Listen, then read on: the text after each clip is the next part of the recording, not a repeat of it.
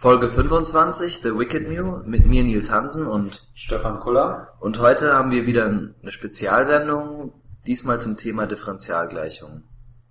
Die zweite Spezialsendung bei uns im Podcast, diesmal mit dem Herrn Professor Dürr. Wir werden uns heute unterhalten über Differentialgleichungen, genauer ähm, über die Themen, die in der Vorlesung gewöhnliche Differentialgleichungen drankommen werden.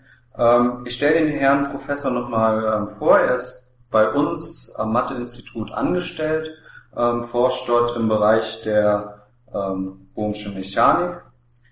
In den nächsten Semestern ähm, wird er die Vorlesungen halten, einmal in Analysis 3 für Physiker und für die Lehrämtler von euch sehr interessant. Im nächsten Sommersemester hält er die Vorlesung Stochastik, ähm, die sich an die Lehrämtler für Gymnasien richten. Genau, dann begrüßen wir Sie hier bei uns im Studio, Herr Dörr. Ja, danke schön, dass ich kommen kon konnte. Ähm, worüber wollen Sie? Ja, die sprechen? erste Frage. Ähm, was natürlich als äh, Student äh, immer wichtig ist. Ähm, wir, wir wissen für die Bachelor unter uns, ähm, die Vorlesung gewöhnliche Differentialgleichung ist eins der Wahlfächer. Das heißt, eins der Fächer, die man im Bachelor nicht unbedingt äh, studieren muss. Ähm, was ist jetzt so die Relevanz für Differentialgleichung? Warum lohnt es sich, diese Vorlesung zu besuchen? Ja, diese Frage zu beantworten, muss man unterscheiden, aus welchen Gründen der Student oder die Studentin Mathematik studiert. Mhm. Die eine Möglichkeit ist, dass man Mathematik einfach ohne irgendeine Wertverschwörung als, als Disziplin äh, betreibt und lernt. Und dann würden Differentialgleichungen einfach Teil der allgemeinen Ausbildung sein, insbesondere weil in den Differentialgleichungen Anwendungen der Mathematik zum Tragen kommen, andererseits auch, weil es dort äh, Bereiche gibt, also andere, andere Bereiche der Mathematik, die man dort anwenden kann, wie zum Beispiel lineare Algebra, die eine große Rolle in den Differentialgleichungen spielt. Dann kommt noch dazu, dass Differentialgleichungen auch in, in, in Berufen nachher eine Rolle spielen können. In der Wirtschaft wird sehr viel mit Differentialgleichungen agiert.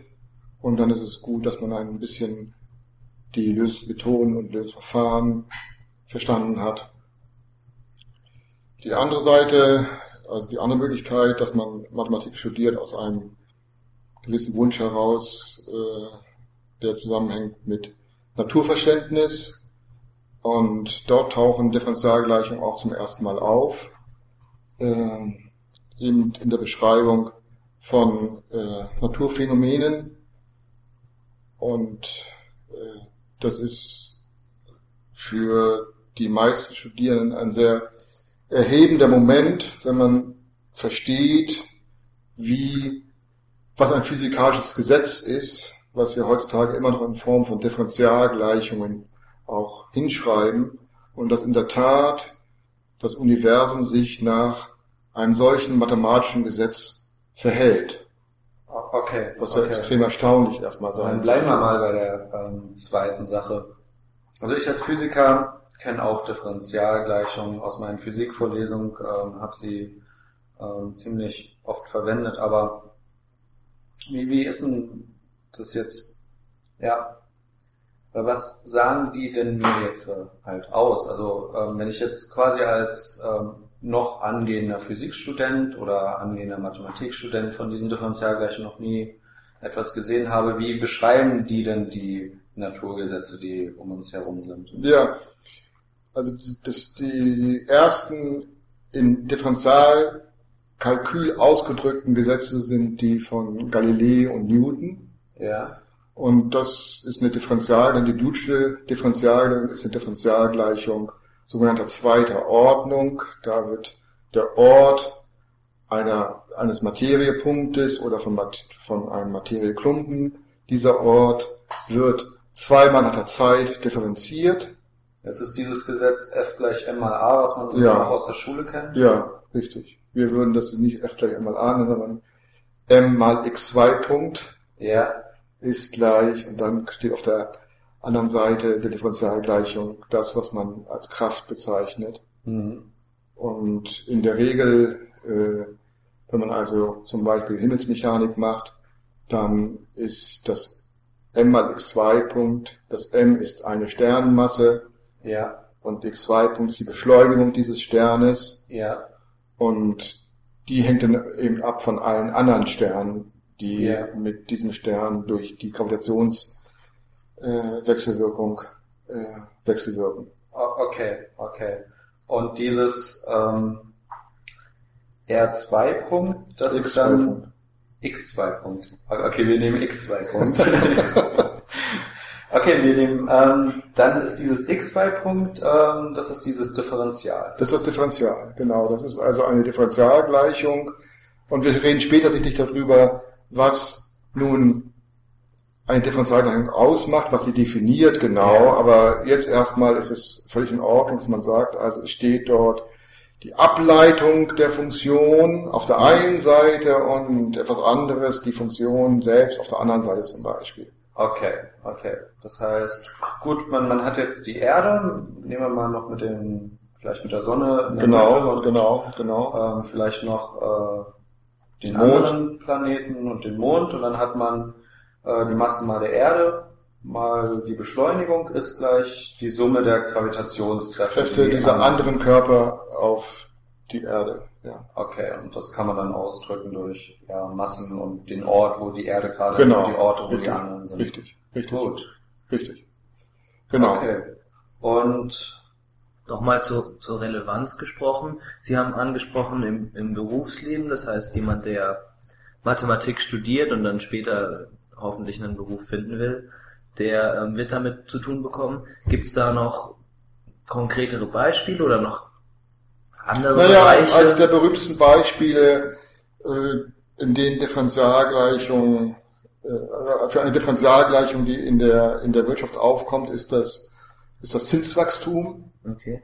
Nicht, wo also, das ist ganz typisches, ganz typisches Phänomen auch, wo etwas anwächst proportional zu dem, was vorher Da war. da war. Und dieses Anwachsen ist etwas Differenzielles, etwas Kleines, das ist proportional zu dem, was vorher da war. Und wenn man das Anwachsen in der Zeit sich anschaut zum Beispiel, dann hat man wieder der Zuwachs in der Zeit, also pro Zeit, Zuwachs pro Zeit ist proportional zu dem, was da war. Das ist eine klassische Differentialgleichung, eine erste Ordnung Okay. Differentialgleichung.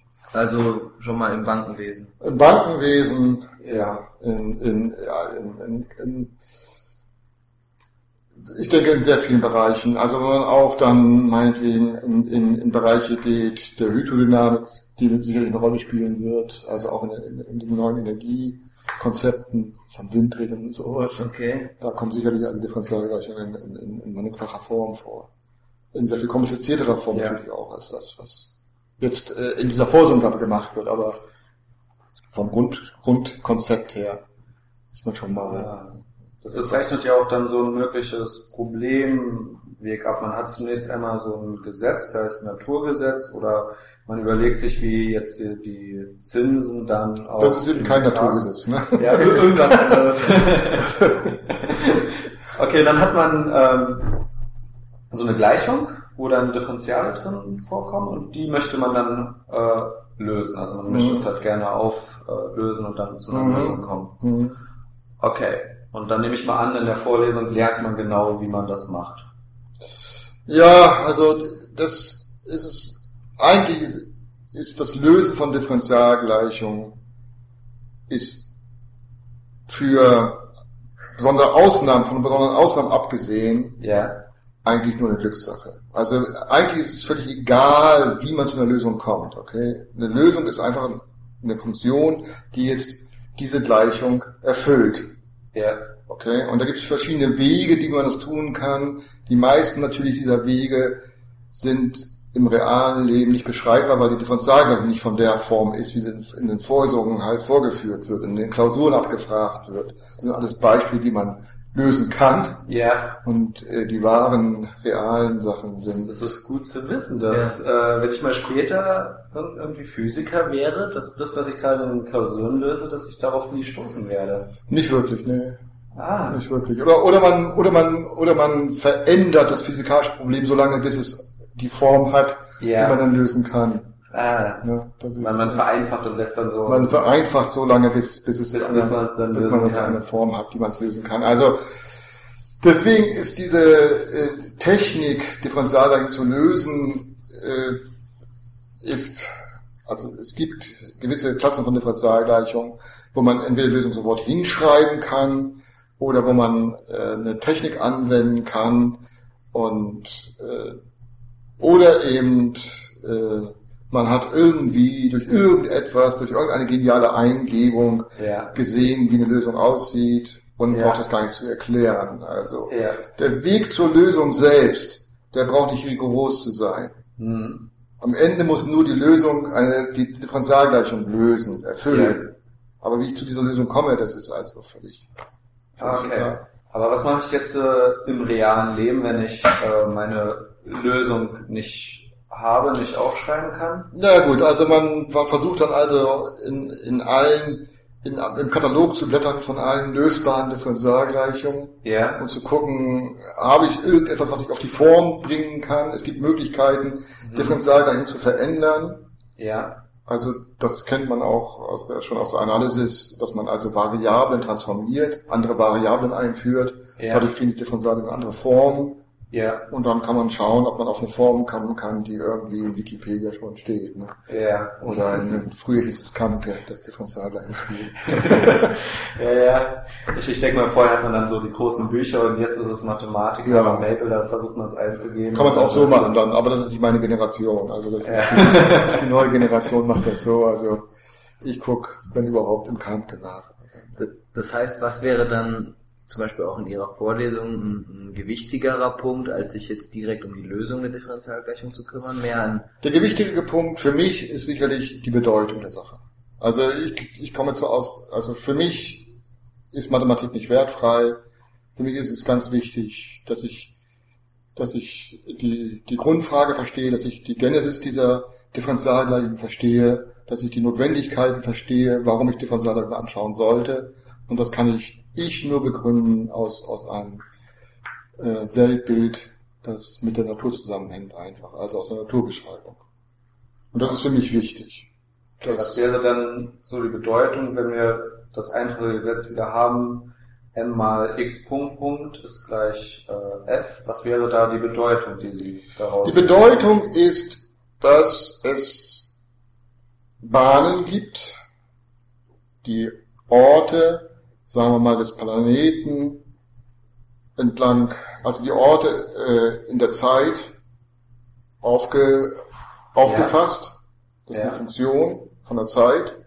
Und diese Bahn, die ist gegeben, die, die, die, die, ist, die ist da. Mhm. Und wir möchten verstehen, ob wir für diese Bahn eben ein Gesetz angeben können, was möglicherweise in vielen Situationen anwendbar ist, auch die Bahn von anderen Planeten beschreibt. Das ist sozusagen eine Verkürzung der Aussage, dieser Planet macht die und die Bahn, der Planet macht die und die Bahn, das kann ich alles in Büchern aufschreiben, hätte Ja. eine Riesenliste von, von Planeten mit all dem, was sie tun, Ja, und jetzt kann ich, jetzt kann man hergehen und kann versuchen, gibt es dort eine, eine, eine Form, eine verkürzte Form, in der ich alles dies gemeinsam beschreiben kann. ja, Und die einzelnen Bahnen werden nur ausge, rausgewählt durch, durch äh, wenige Parameter, durch sagen wir mal es fühlt sich an, als ob man den Weg einfach rückwärts geht. Man hat ganz viele Lösungen, ganz viele Funktionen. So könnte man das sagen, richtig. Und dann Genau. sucht man die Aber wir wissen nicht, wir wissen nicht von vornherein, dass es überhaupt Lösungen von Differentialgleichungen sind. Okay. Ja. Okay? Und dass Ja. das der Fall ist, das ist, das, ist das, das großartige Wunder. Ja. Also die Bahnen, die hat schon, also haben schon die Griechen beschrieben. Mhm. Das ist also, das, das, die konnten auch schon Vorhersagen machen, wie, äh, wie, der, wie der Mond laufen wird Ja. und wie die Planeten laufen. Aber äh, die, die, die, das große Erstaunen ist es, dass ich in der Tat ein Kürzel finden kann, das all dieses, diese Gesamtheit von, von Himmelsbahnen erfasst. In einer kurzen Formel, nämlich F gleich M mal A. Ah. Ja, okay. Und das ist halt nicht nur bei diesem Problem, sondern Das ist halt für alles. Für, das ist, also, das Grandiose an diesem Newton'schen Gesetz ist, dass es eben auf allen Skalen sozusagen gilt. Es Ja. gilt für eben den berühmten Apfel, der vom Baum fällt, und es gilt für die Planeten. Es Ja. gilt eine, über eine un, unglaublich große Skala ist dieses Gesetz Ja. gültig. Und das ist ein Gesetz. Ja. Ist etwas, etwas, was, was gilt. Die Bahn verhalten sich so. Nun, und jetzt, genauso wie Sie es gesagt haben, also jetzt haben wir diese Bahn gegeben und wenn wir eine Differentialgleichung suchen, was suchen wir eigentlich genau? Was wir suchen ist die, also die Bahn ist eine gekrümmte Bahn im Raum Mhm. und ich kann an jedem, zu jeder, zu jedem Zeitpunkt kann ich den Tangentialvektor an diese Bahn Ja. äh, anzeichnen, Ja. die Geschwindigkeit sozusagen an diese Bahn anzeichnen. Ja. Also der. Tangentialvektor wäre einfach nur die, ähm, der Vektor, der in die Richtung zeigt, Genau. wo sich gerade dieser Körper hinbewegt. Richtig, und richtig. Und wenn er kräftefrei wäre, dann würde er in diese Richtung weiterlaufen. Ja. Und äh, was man also sucht, ist eigentlich das Vektorfeld, dieses, dieses, diese, diese Vektoren, Ja. diese, diese Geschwindigkeiten. Ja. Die möchte man vorgeben und dann sucht man die Bahn, die jetzt sich an diese Geschwindigkeitsvektoren anschmiegt. Ja. Aber wäre es jetzt nicht in diesem Fall dann die äh, Beschleunigung, weil in der Das ist, das ist der, der Schritt dann, der da zu machen ist. Also, zunächst erstmal beantworte ich jetzt die Frage nochmal mathematisch und dann werden wir gleich sehen, warum das also Okay. zusammenhängt. Also, Ja. eine Differentialgleichung ist nichts anderes als eine Beziehung zwischen einem gegebenen Vektorfeld, das sind die Richtungen, die vorgegeben werden, und Integralkurven. Das sind die Kurven, die sich an die Vektoren anschmiegen, sodass diese Vektoren Tangentialvektoren werden zu den Kurven. Ja. Ja, Ja? okay, okay. Ich, ich glaube, ich kenne dieses Bild. Das ist, wenn man, ähm, also ich kenne es aus einem, man hat ein Koordinatensystem Ja, und an jedem Punkt, also jedem Punkt XY zeichne ich jetzt dort Ein- einen Vektor an. richtig. Und in jedem Und- Punkt ein Vektor heißt, man hat ein Vektorfeld. Ja, In jedem Ortspunkt gibt es einen Vektor. Es ja, gibt ein Vektorfeld. ja, Jetzt versucht man, wenn man von einem Ortspunkt ausgeht, eine Kurve zu malen, die jetzt immer sich entlang ja, von Vektoren dieses Vektorfeldes entlang bewegt. Sodass Ja. diese Vektoren äh, die Tangenz, Tangentialvektoren oder die Geschwindigkeiten sein können dieser Kurve. ja. Okay, okay. So, ja, das, ist die Differentialgleichung. mhm. Was es bedeutet ist, dass wenn ich jetzt diese Integralkurven habe, diese Kurven habe, die sich an diese Vektoren anschmiegen, Ja, dann ist jede einzelne Kurve eindeutig festgelegt, dadurch, dass ich sage, sie geht durch einen gewissen Punkt. Also ich kann einen Punkt auswählen und sagen, Ja. welche Kurve geht durch diesen Punkt. ja, das stimmt. Wenn ich irgendwo einen Punkt habe, dann weiß ich, in welche Richtung ich eigentlich weiter Weitergehe und da gibt es eine, eine Kurve durch. Ja, Das heißt, wir können die ganze Bahn dann festlegen durch einen, jeweils immer einen Punkt. okay, ja, Dieses Objekt ist von Ludwig Boltzmann seinerzeit die Phase genannt worden. Das ist eine Mhm. Phase. Dieser Punkt, der die Entwicklung festlegt dann. okay, Und äh, bei einer Differentialgleichung zweiter Ordnung, wie die Differentialgleichung mx2 Punkt ist gleich der Kraft, ja, da ist die Phase eben nun nicht nur einfach der Ort, ja, sondern es ist Ort und Geschwindigkeit. Ich muss Okay. bei diesen, bei diesen Newtonbahnen Ort und Geschwindigkeit festlegen. ja, Das sind die Kosten, die ich zahle für das X2-Punkt.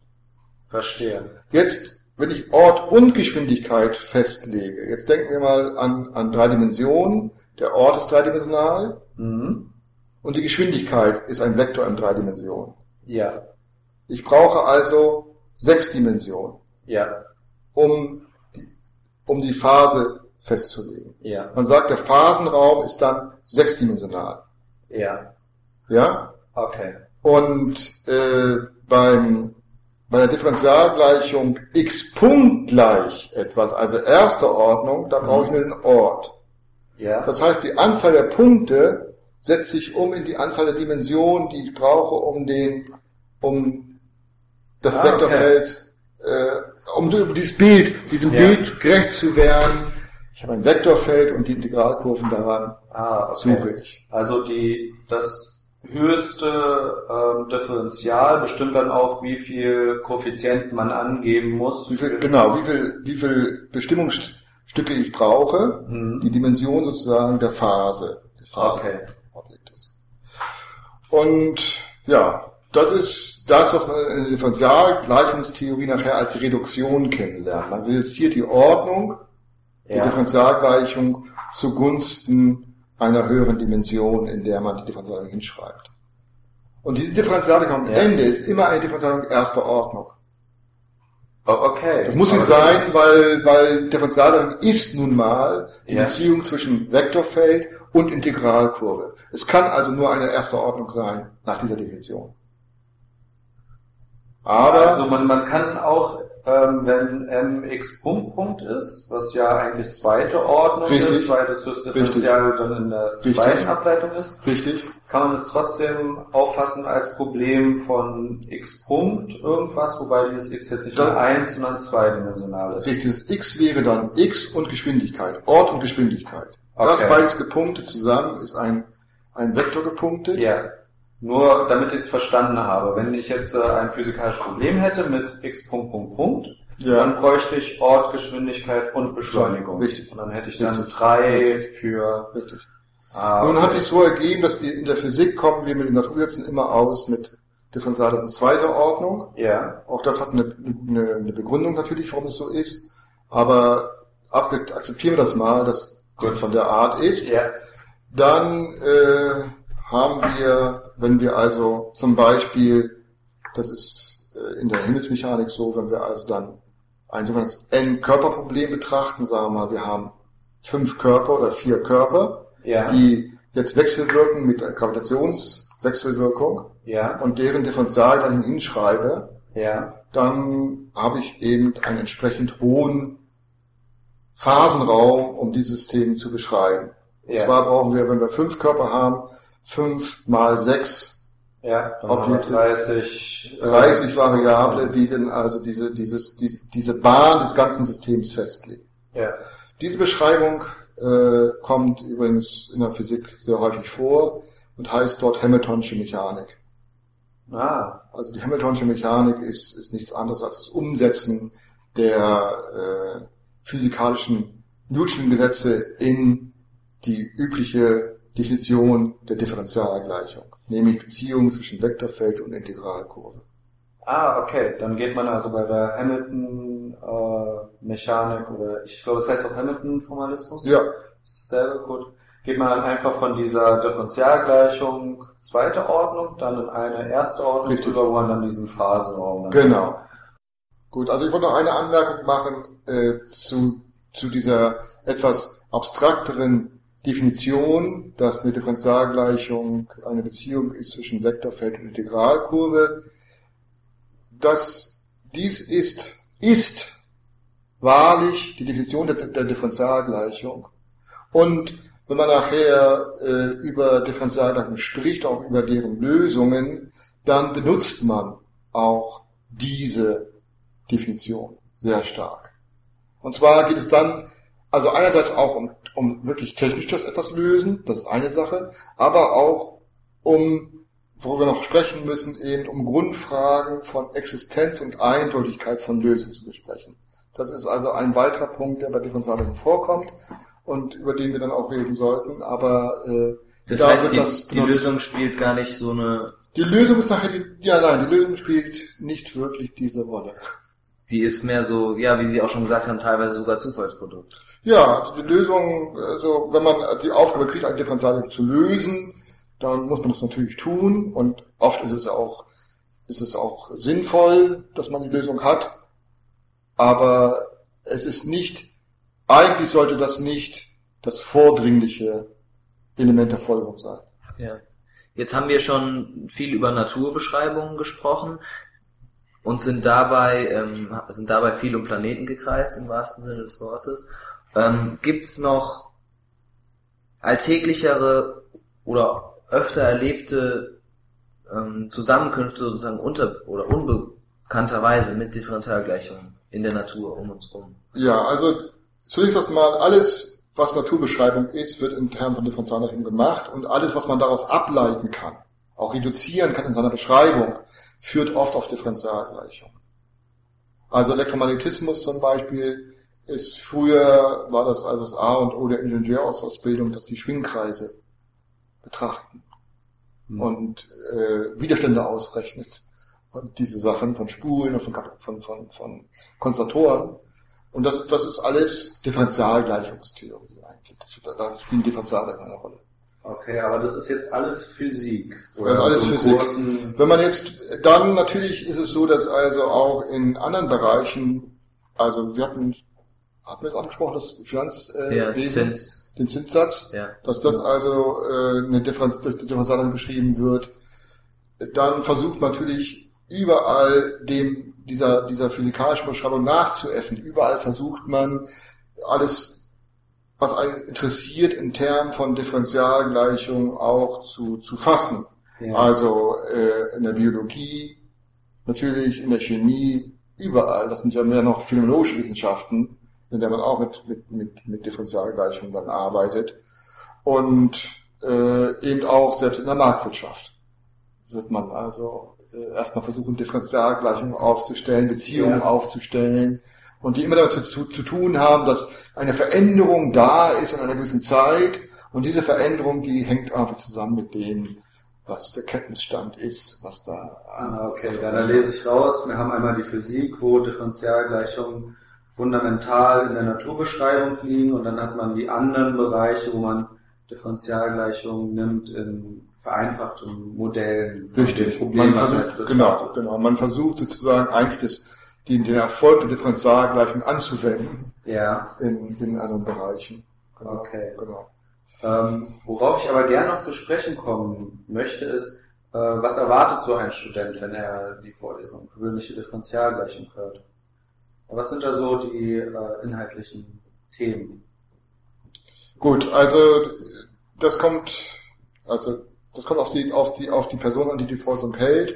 In meiner Vorlesung äh, ist das Grundthema die Genesis, die Herkunft von Differentialgleichung. Könnten wir da gleich einhaken? Haben wir schon gemacht, das ist also Newton. okay, natürlich, ja. Dann äh, die, die, die, die Definition der Differentialgleichung, die dessen, was, es, was, was sie ist. Das ja. heißt also äh, Integralkurve, Vektorfeld. Und daraus sich ergeben ganz natürlich die ganz äh, alltäglichen Fragen, existieren Lösungen zur Differentialgleichung? Was bedeutet diese Frage der Existenz von Lösungen? Wie kann es sein, dass es keine Lösungen gibt? Ja, da stelle ich diese Frage einfach mal gleich. genau, also das ist, ähm, wenn man jetzt also herkommt von dem Bild, Differentialgleichung ist ein, in der Differentialgleichung steckt ein Vektorfeld, das ist gegeben, dieses Vektorfeld, und man sucht sozusagen Integralkurven in dieses Vektorfeld. Ja. Was kann da schiefgehen? Was, was kann jetzt an, was kann da überhaupt schief laufen? Ja, also mir fällt da ein, dass ähm, wenn ich dort was einzeichnen möchte, ja. dass mal der eine Vektor in die eine Richtung zeigt und der andere in die Gegensätze. Am selben Punkt. Ich, ich habe einen Punkt, genau. An dem sind zwei Vektoren, die in verschiedene Richtungen zeigen. Nee, da, da ist ein Vektor, der zeigt nach äh, rechts, ja. dann gehe ich nach rechts und dann ist dort ein Vektor, der zeigt nach links. Und irgendwie. Ja, aber wir sind jetzt ja im Kontinuum und nicht diskret. Das heißt also, dieser Vektor muss sich jetzt der in dem einen Punkt nach links zeigt, zu einem Vektor verändern, der dann im ah, ja, nächsten okay. Punkt nach rechts zeigt. Ja. Nun, wenn das Vektorfeld nicht stetig ist, ja. dann hätten wir so ein Problem. Ja. Okay? Und deswegen ist eine Forderung, die man macht, Stetigkeit des Vektorfeldes. Okay, das ist also erstmal kein Problem. Richtig, aber man sieht schon daran, dieses Bild ist sehr schön, weil es einem sofort sagt, was sind denn problematische Dinge, die ich jetzt ja per Hand ausschließen muss. Ja. Also ich muss Vektorfelder nehmen, die stetig sich verändern, wenn ja. überhaupt. Gut. Nicht? Und die physikalischen Vektorfelder, um darauf zurückzukommen, sozusagen, die Gesetze der, der Physik sind immer so, dass es stetige Vektorfelder sind. Gut. Meistens. Oh, okay, wenn wir dieses Problem ausschließen, ähm, was kann denn dann zum Problem werden? Ja, Zwei Probleme gibt es. Das eine Problem ist, dass die Integralkurve in endlicher Zeit nach unendlich geht. Ja. Gut, okay, wenn es dann einfach nach, also wenn ich mir dieses Koordinatensystem jetzt Ja. wieder vorstelle mit den Pfeilen drin, dass es dann einfach nach oben oder nach unten dann äh, Aber in Ja. endlicher Zeit. in endlicher Zeit. So, In so, endlicher wie, Zeit. so wie beim Tangens. Ne? Richtig, richtig. Genau. Okay, So, also- jetzt wenn wir also wieder, wieder an, daran denken, dass die Differentialgleichung einfach beschreiben soll, was real ist, dann, Ja. ist, dann ist es schlecht, wenn das noch unendlich abhaut in endlicher Zeit. Ne? Ja. Das ist wirklich das, Ja. So, Außer, dass das wäre der innerhalb von einer Stunde weg ist aus dem oder Weltall. mein, mein Kontostand wäre so nicht schlecht. Ne? ja, das wäre In endlicher Zeit. Genau. So, das, man sieht also, das, das macht schon keinen Sinn. Die Mhm. Differentialgleichung hört auf dann, die Beschreibung hört auf. In dem Moment, wo die Kurve im Unendlichen ist, ist die Ja. Differentialgleichung zu Ende. Ja. Okay? Dieses Phänomen nennt man Explosion. Mhm. Also es können Explosionen auftreten. Ja. So. Nun, zurückkommt auf unser Planetensystem. Das ist eine der schwierigsten Fragen. Das ist in der Tat eine der sozusagen brennendsten Fragen, die, die wir haben. Wenn wir also so ein Sonnensystem nehmen wie unseres, da sind dann sieben, acht Planeten, ja, so Massen, die gravitierend wechselwirken, ist es der Fall, dass alle Lösungen äh, dass es, dass es keine Explosion gibt, dass keine, keine Masse nach unendlich abhaut in endlicher Zeit. Ja. Ist das, ist das richtig oder ist das falsch? Ah, und die Frage ist noch Ungeklärt. unbeantwortet. Ja, ungeklärt. ja. Ich meine, man weiß Szenarien, man weiß, dass es passieren kann. Also es gibt, es gibt Anfangswerte im Phasenraum, Ja. die so sind, dass also in der Tat eine Masse nach unendlich gehen kann. Bei fünf oder vier oder fünf gravitierenden Massen. Wow. Ja interessant. Aber da verbinden wir jetzt, da kommen wir jetzt hin zur Wahrscheinlichkeitstheorie, Ja. weil wenn diese Anfangsbedingungen irgendwie konspirativ sein müssen, also irgendwie so wirklich richtig gemein ausgewählt werden müssen, Ja.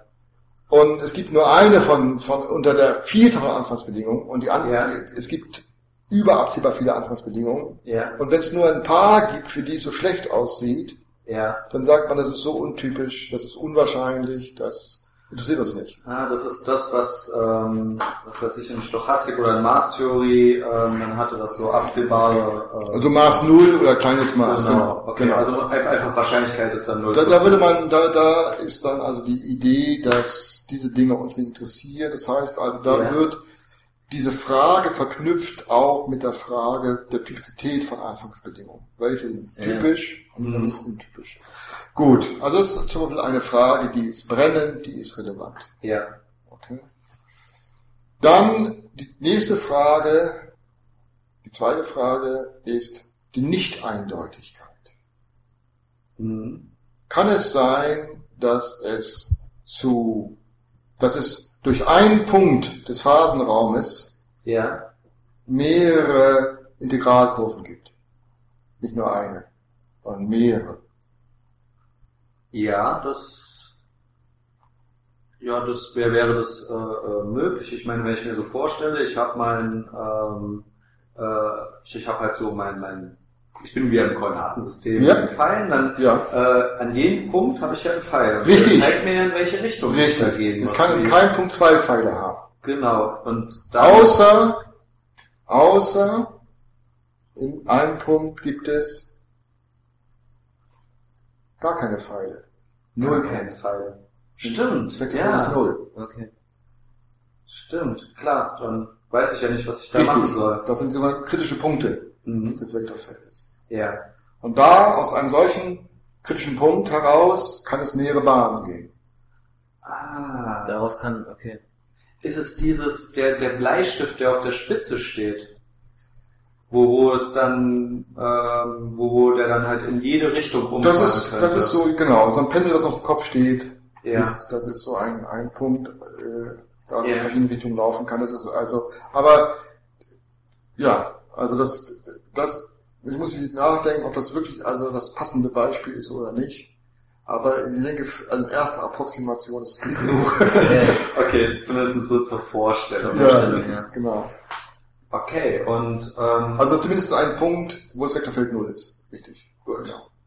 Und Also sind das äh, Fragen, die eben in der Vorlesung, in Ihrer Vorlesung kommen würden, Existenz. Und ein, das kommt in jeder Vorlesung vor. Ja. Existenz und Eindeutigkeit. Nur ich würde, ich denke, man sollte darauf sehr viel Zeit verwenden, um klar zu machen, dass das die beiden, dass das die beiden Kern. Äh, Kernfragen sind. Okay, um das nur zu skizzieren, wie werden so diese beiden Kernfragen dann beantwortet in der ähm, gewöhnlichen Differentialgleichung? Naja, zunächst erstmal, also wenn man, man würde erstmal, man sollte erstmal sich an, an, an Beispielen klar machen, wann treten die, wann treten diese Sachen, Dinge auf. Ja, Diese Explosion, was ist typisch für Explosionen?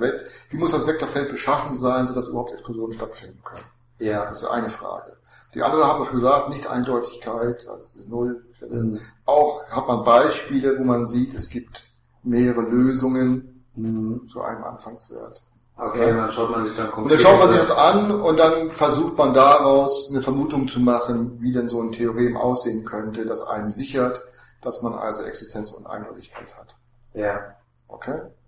Mhm. Und dann gibt es also verschiedene Arten und Weisen, wie tief man da gehen möchte. Ist der, der klassische Satz ist der Satz von Pika Lindelöw, der einen Existenz und Eindeutigkeit liefert. Ja. Und dieser Satz, der wird dann bewiesen und das kostet also, je nachdem wie, wie, wie rigoros man und wie, wie viel Wert man legt jetzt auf, auf, auf die Details, kann, kann sehr viel, kann sehr aufwendig sein. Aber von der, vom Grundgedanken her ist er wieder eigentlich relativ simpel. Ist also ein relativ simples äh, Konzept. Okay, dann äh, kannst du es skizzieren. Naja, also ich meine, wenn man wieder herkommt von der, von der Idee, Differentialgleichung ist Vektorfeld und Integralkurve. Ja? Gut. Dann äh, habe ich also äh, sozusagen ein ähm, ich kann dann diese, diese Differentialgleichung in der Zeit integrieren. Ja. Okay? Und kriege Ja. sozusagen jetzt also links die Integralkurve und rechts das integrierte zeitliche Vektorfeld. Ah, okay, also wir haben ja links haben wir dieses Phi oder x Punkt Und genau. und dann rechts irgendwas, wenn ich auf beiden das Integral nehme, dann habe ich x und rechts das. Okay, Ja. ja. und jetzt, was würde jeder Mensch machen? Er würde anfangen zu iterieren.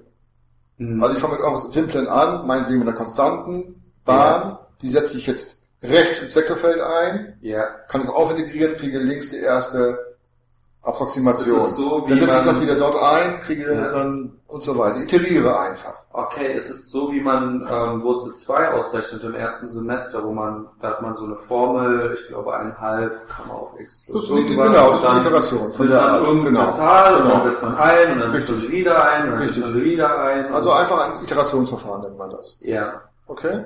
Gut. Und das Endziel ist es zu sagen, dass die Iteration einen Fixpunkt hat, am Ende sich nicht mehr verändert. Ja, Okay?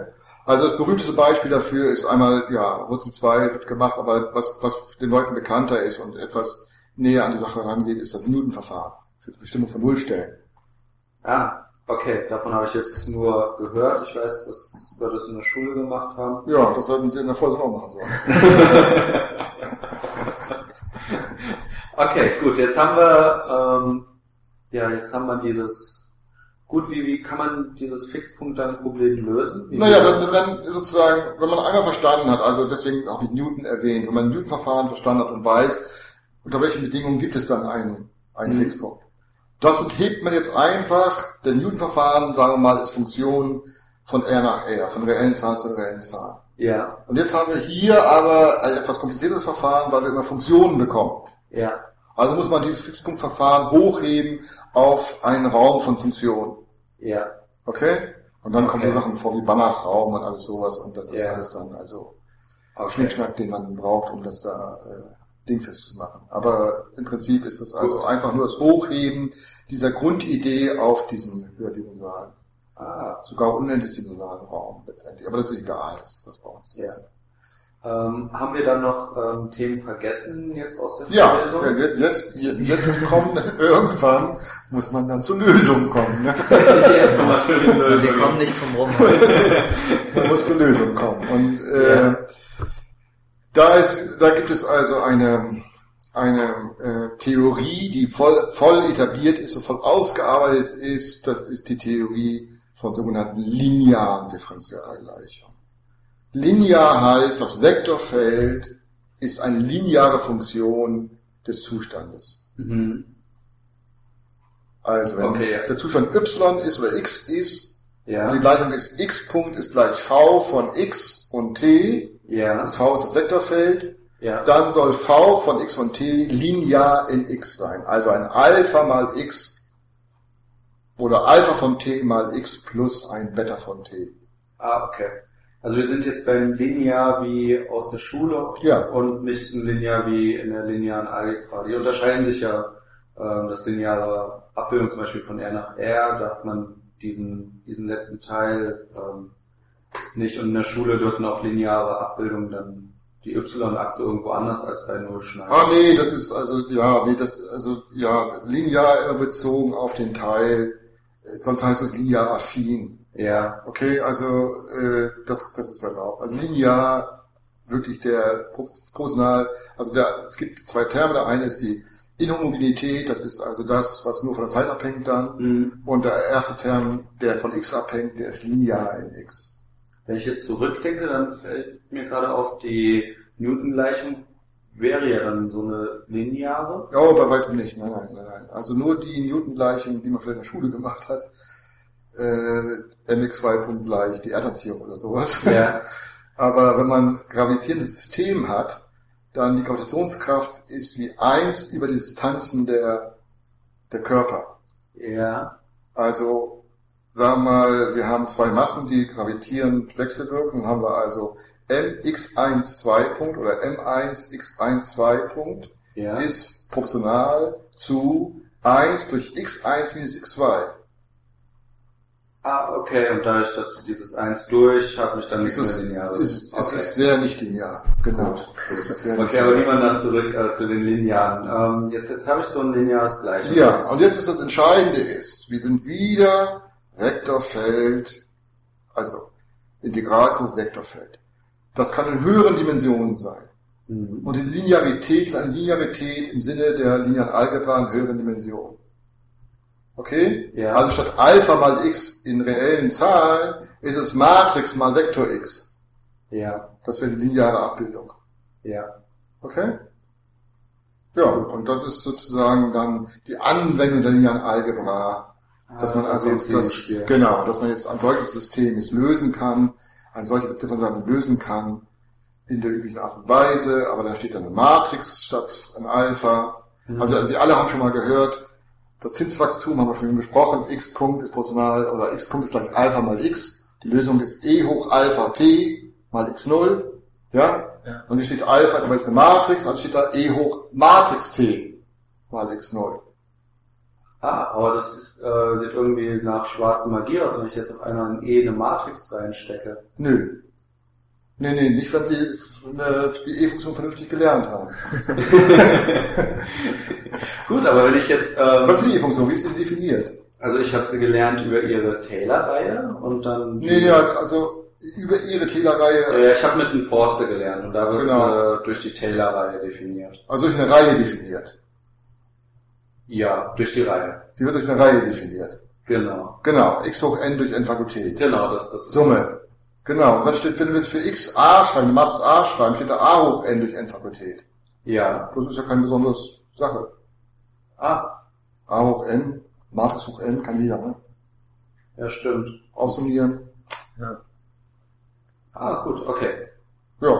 Und dann, Ja. das ist es ja ziemlich äh, einfach zu merken. Ja, ist es auch. Und dann, gut, aber jetzt hat man da ein E hoch Matrix mal T stehen und jetzt diese Matrix ist jetzt unschön, ist nicht diagonal, ist irgendwas hässliches, ja? Ja, dann wird es hässlich, diese A hoch Ns auszurechnen. Ja, genau, deswegen diagonalisiert man diese Matrix. Okay, dann, dann habe ich sie diagonalisiert. Und dann kann ich E hoch, E hoch die Diagonalmatrix ist einfach. Ähm, ja, das wird, okay, das kann ich jetzt im Kopf einfach Nee, nicht so schnell aber wenn dann in die Form auf Papier hätte, dann würde man sofort sehen, E hoch Diagonalmatrix ist einfach die Diagonalmatrix mit E hoch Diagonalelement Ja. Das setzt sich einfach so durch. Ne? Ah, okay. Und was wenn uns, wenn die Matrix nicht diagonalisierbar ist? Dann endlich kommen wir jetzt zu der grandiosen Anwendung der Jordanschen Normalform. Oh. das, die, das, die, das ist sozusagen eine der Standardanwendungen. Wenn die Matrix eben nicht so einfach ist, nicht diagonalisierbar ist, dann kann man versuchen, die Jordansche Normalform dann anzuwenden dort.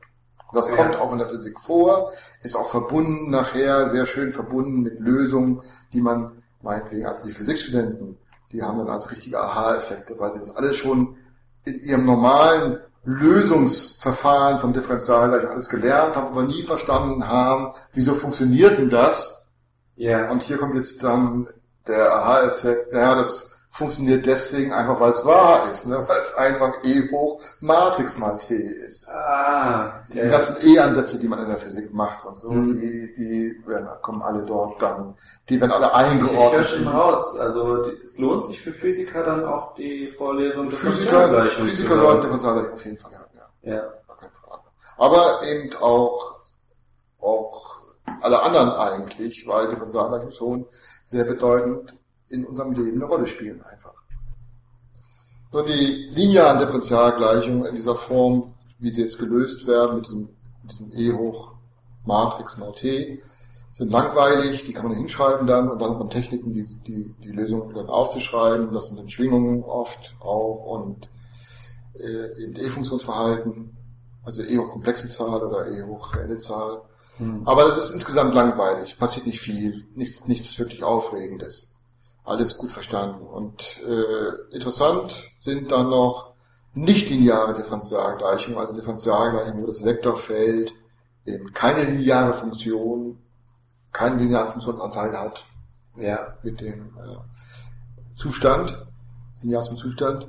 Und äh, da gibt es auch wenig Lösungsverfahren. Die, das Typische ist in Trennung der Variablen, die jeder dann auch schnell beherrscht und kann. Aber insgesamt äh, ist, ist das sehr aufwendig äh, mhm. und sehr schwierig, nicht lineare Differentialgleichungen zu, zu betrachten. Es gibt, wie gesagt, dort auch das Phänomen der Explosion, ja. das typisch also für nicht lineare Differentialgleichungen ist. Und ähm, es gibt etwas, was in den in, in, in vor geraumer Zeit, vor 30, 40 Jahren, sehr äh, berühmt geworden ist und sehr viel untersucht worden ist, nämlich dass Lösungen von nichtlinearen Differentialgleichungen in höheren Dimensionen, also es ist nicht nur eine Dimension, muss schon höhere Dimensionen haben, ja. dass diese Lösungen ein etwas irres Verhalten an den Tag legen. Noch eine Frage, was heißt in höheren Dimensionen? Das, das heißt also, ich brauche Variable x, y und z meinetwegen und nicht nur x. Okay, also wie es zum Beispiel im dreidimensionalen richtig, Raum jetzt richtig, wäre, also richtig. nicht etwas, was sich nur entlang einer Bahn genau, bewegt, sondern genau. halt auch also in höheren Dimensionen, also man braucht drei äh, Variablen und bezeichnenderweise, das ist also bekannt geworden durch einen Herrn Lorenz, der war äh, in der Wetterforschung. Und das Wetter ist nun mal nicht vorhersagbar, wie wir jetzt das ja im eigenen Leibe ständig spüren. Und äh, der hat eben ein solches Wettermodell reduziert auf drei Variablen, Differentialgleichungen mit drei Variablen, aber nicht linear mhm. und dann gesehen, dass es dort Lösungskurven gibt, die einfach unvorhersehbar ihr Verhalten wechseln. In, inwiefern? Naja, also da gibt es eine Kurve, meine Lösung, die dreht sich, die ist wie eine Spirale immer rechts drehend und ja. plötzlich dreht sie um und wird links drehend. Und okay. dann nach einer äh, nicht vorhersagbaren Anzahl von Linksdrehungen dreht sie wieder rechts rum, zum Beispiel. Ja. Also das Verhalten, das, das große Verhalten ändert sich wirklich drastisch ja. in einer unvorhersehbaren Art und Weise. Das hat dann diesen Namen Chaos Forschung bekommen, diese ja. Forschung von solchen, von solchen Differentialen. Ja, davon hat man ja viel, richtig, also vor allem richtig, so populärwissenschaftlichen Büchern. Äh, um vielleicht nochmal so ein bisschen mehr ins Verständnis reinzukommen, weil was ist jetzt das, was so eine was dann so Chaos dann in unsere Lösung reinbringt? Die Nichtlinearität. Die, die Nichtlinearität. Mehr nicht, die Nichtlinearität. Es ist einfach so, dass nichtlineare Gleichungen dieses heißt Phänomen... Heißt das dann bei jeder nichtlinearen Nicht Gleichung? bei jeder, aber bei, äh, also typischerweise sollte man sagen schon. typischerweise, wenn ich ein lineare Differential in höheren Dimensionen habe, sollte ich ein solches Verhalten erwarten. Das war Okay. überraschend. Das ist etwas, was überraschend war, weil eben äh, wir gewohnt waren, aus dem, aus, dem, aus dem Sternensystem, aus unserem Planetensystem das Gefühl zu haben, da passiert nichts Chaotisches. Okay? Ja. Aber wir können nicht sicher sein. Auf der Skala, auf der wir es bisher gesehen haben, ist nichts Chaotisches passiert. Aber es kann was Chaotisches passieren. Also das ist durchaus möglich. Also chaotisch heißt nichts anderes, als dass die Lösungen nicht so regulär äh, dahin trotteln, wie man das sich denkt, wünschen würde. Okay, Also okay. Gibt es da jetzt irgendwelche Kriterien, um dann sagen zu können, ich meine, wir, wir haben jetzt so Lösungen, die sind regulär und welche, die sind nicht regulär? Ja, da gibt es, gibt, es, gibt es Sätze. Gibt, gibt es Sätze, die man nur zeigen kann, gibt es, gibt es Aussagen, Klassifizierung, die man machen kann. Das gibt es okay, schon. okay. Aber man muss davon ausgehen, also mein beliebtestes Beispiel, was ich auch immer in der Stochastik nehme, ist das Galgenbrett, das kennen Sie alle, ne? Diese Kugeln, die durch so ein Nagelbrett fallen. Ach, ja. Wo sie links und rechts dann immer her. So richtig, Ja. wo, wo die Nagel dann in so einem Dreieck angeordnet sind. Ja, die, die, Oder- oder die, die Kugelhäufigkeit nachher sind so in der Gauss, in der Gauss-Funktion da hat man verteilt. dieses, auch Ja. so ein Würfelmuster. Oder die, die- die, die Galgenbrett immer Billard. Billard, Besser als okay, Billard, kennt jeder. Billard ist chaotisch. Ja. Okay, einmal daneben stoßen Je nachdem, und wer. Nachdem. Ja, eben das ist der Punkt. Nicht nur je nachdem, wie man spielt, sondern eine kleine, kleine, falsche, also der Stoß nur ein bisschen verändert, macht die Bahn völlig anders. Ja. ja. Das ist Okay. also ein ganz typisches Beispiel für eine chaotische. Okay. Und das wäre dann auch etwas, was man äh, in der Vorlesung gewöhnlich differenzieren Nein, das würde? man als Ausblick in der, in der Forschung dann geben. Das Ah, wäre okay. sozusagen das, das, das, das, die Krönung, ein krönender Ausblick für die Vorlesung dann. Gut. Billard spielen. Billard spielen. Ja, Billard spielen oder Wetter oder, oder Börsendaten. genau. Gut, ähm, ich habe jetzt keine weiteren Fragen mehr. Ich frage mal rum. Nils? Nein, nein. Auch Gibt's nicht. noch was? Okay. Gut, dann ähm, verabschieden wir einfach mal die Hörer, dann bis zur nächsten Folge von äh, The Wicked Mew. Und bedanken uns Herr, recht herzlich bei Herrn Dürr für die, Gerne, ja. für den Besuch bei uns. Und genau, bis zum nächsten Mal. Tschüss. Servus.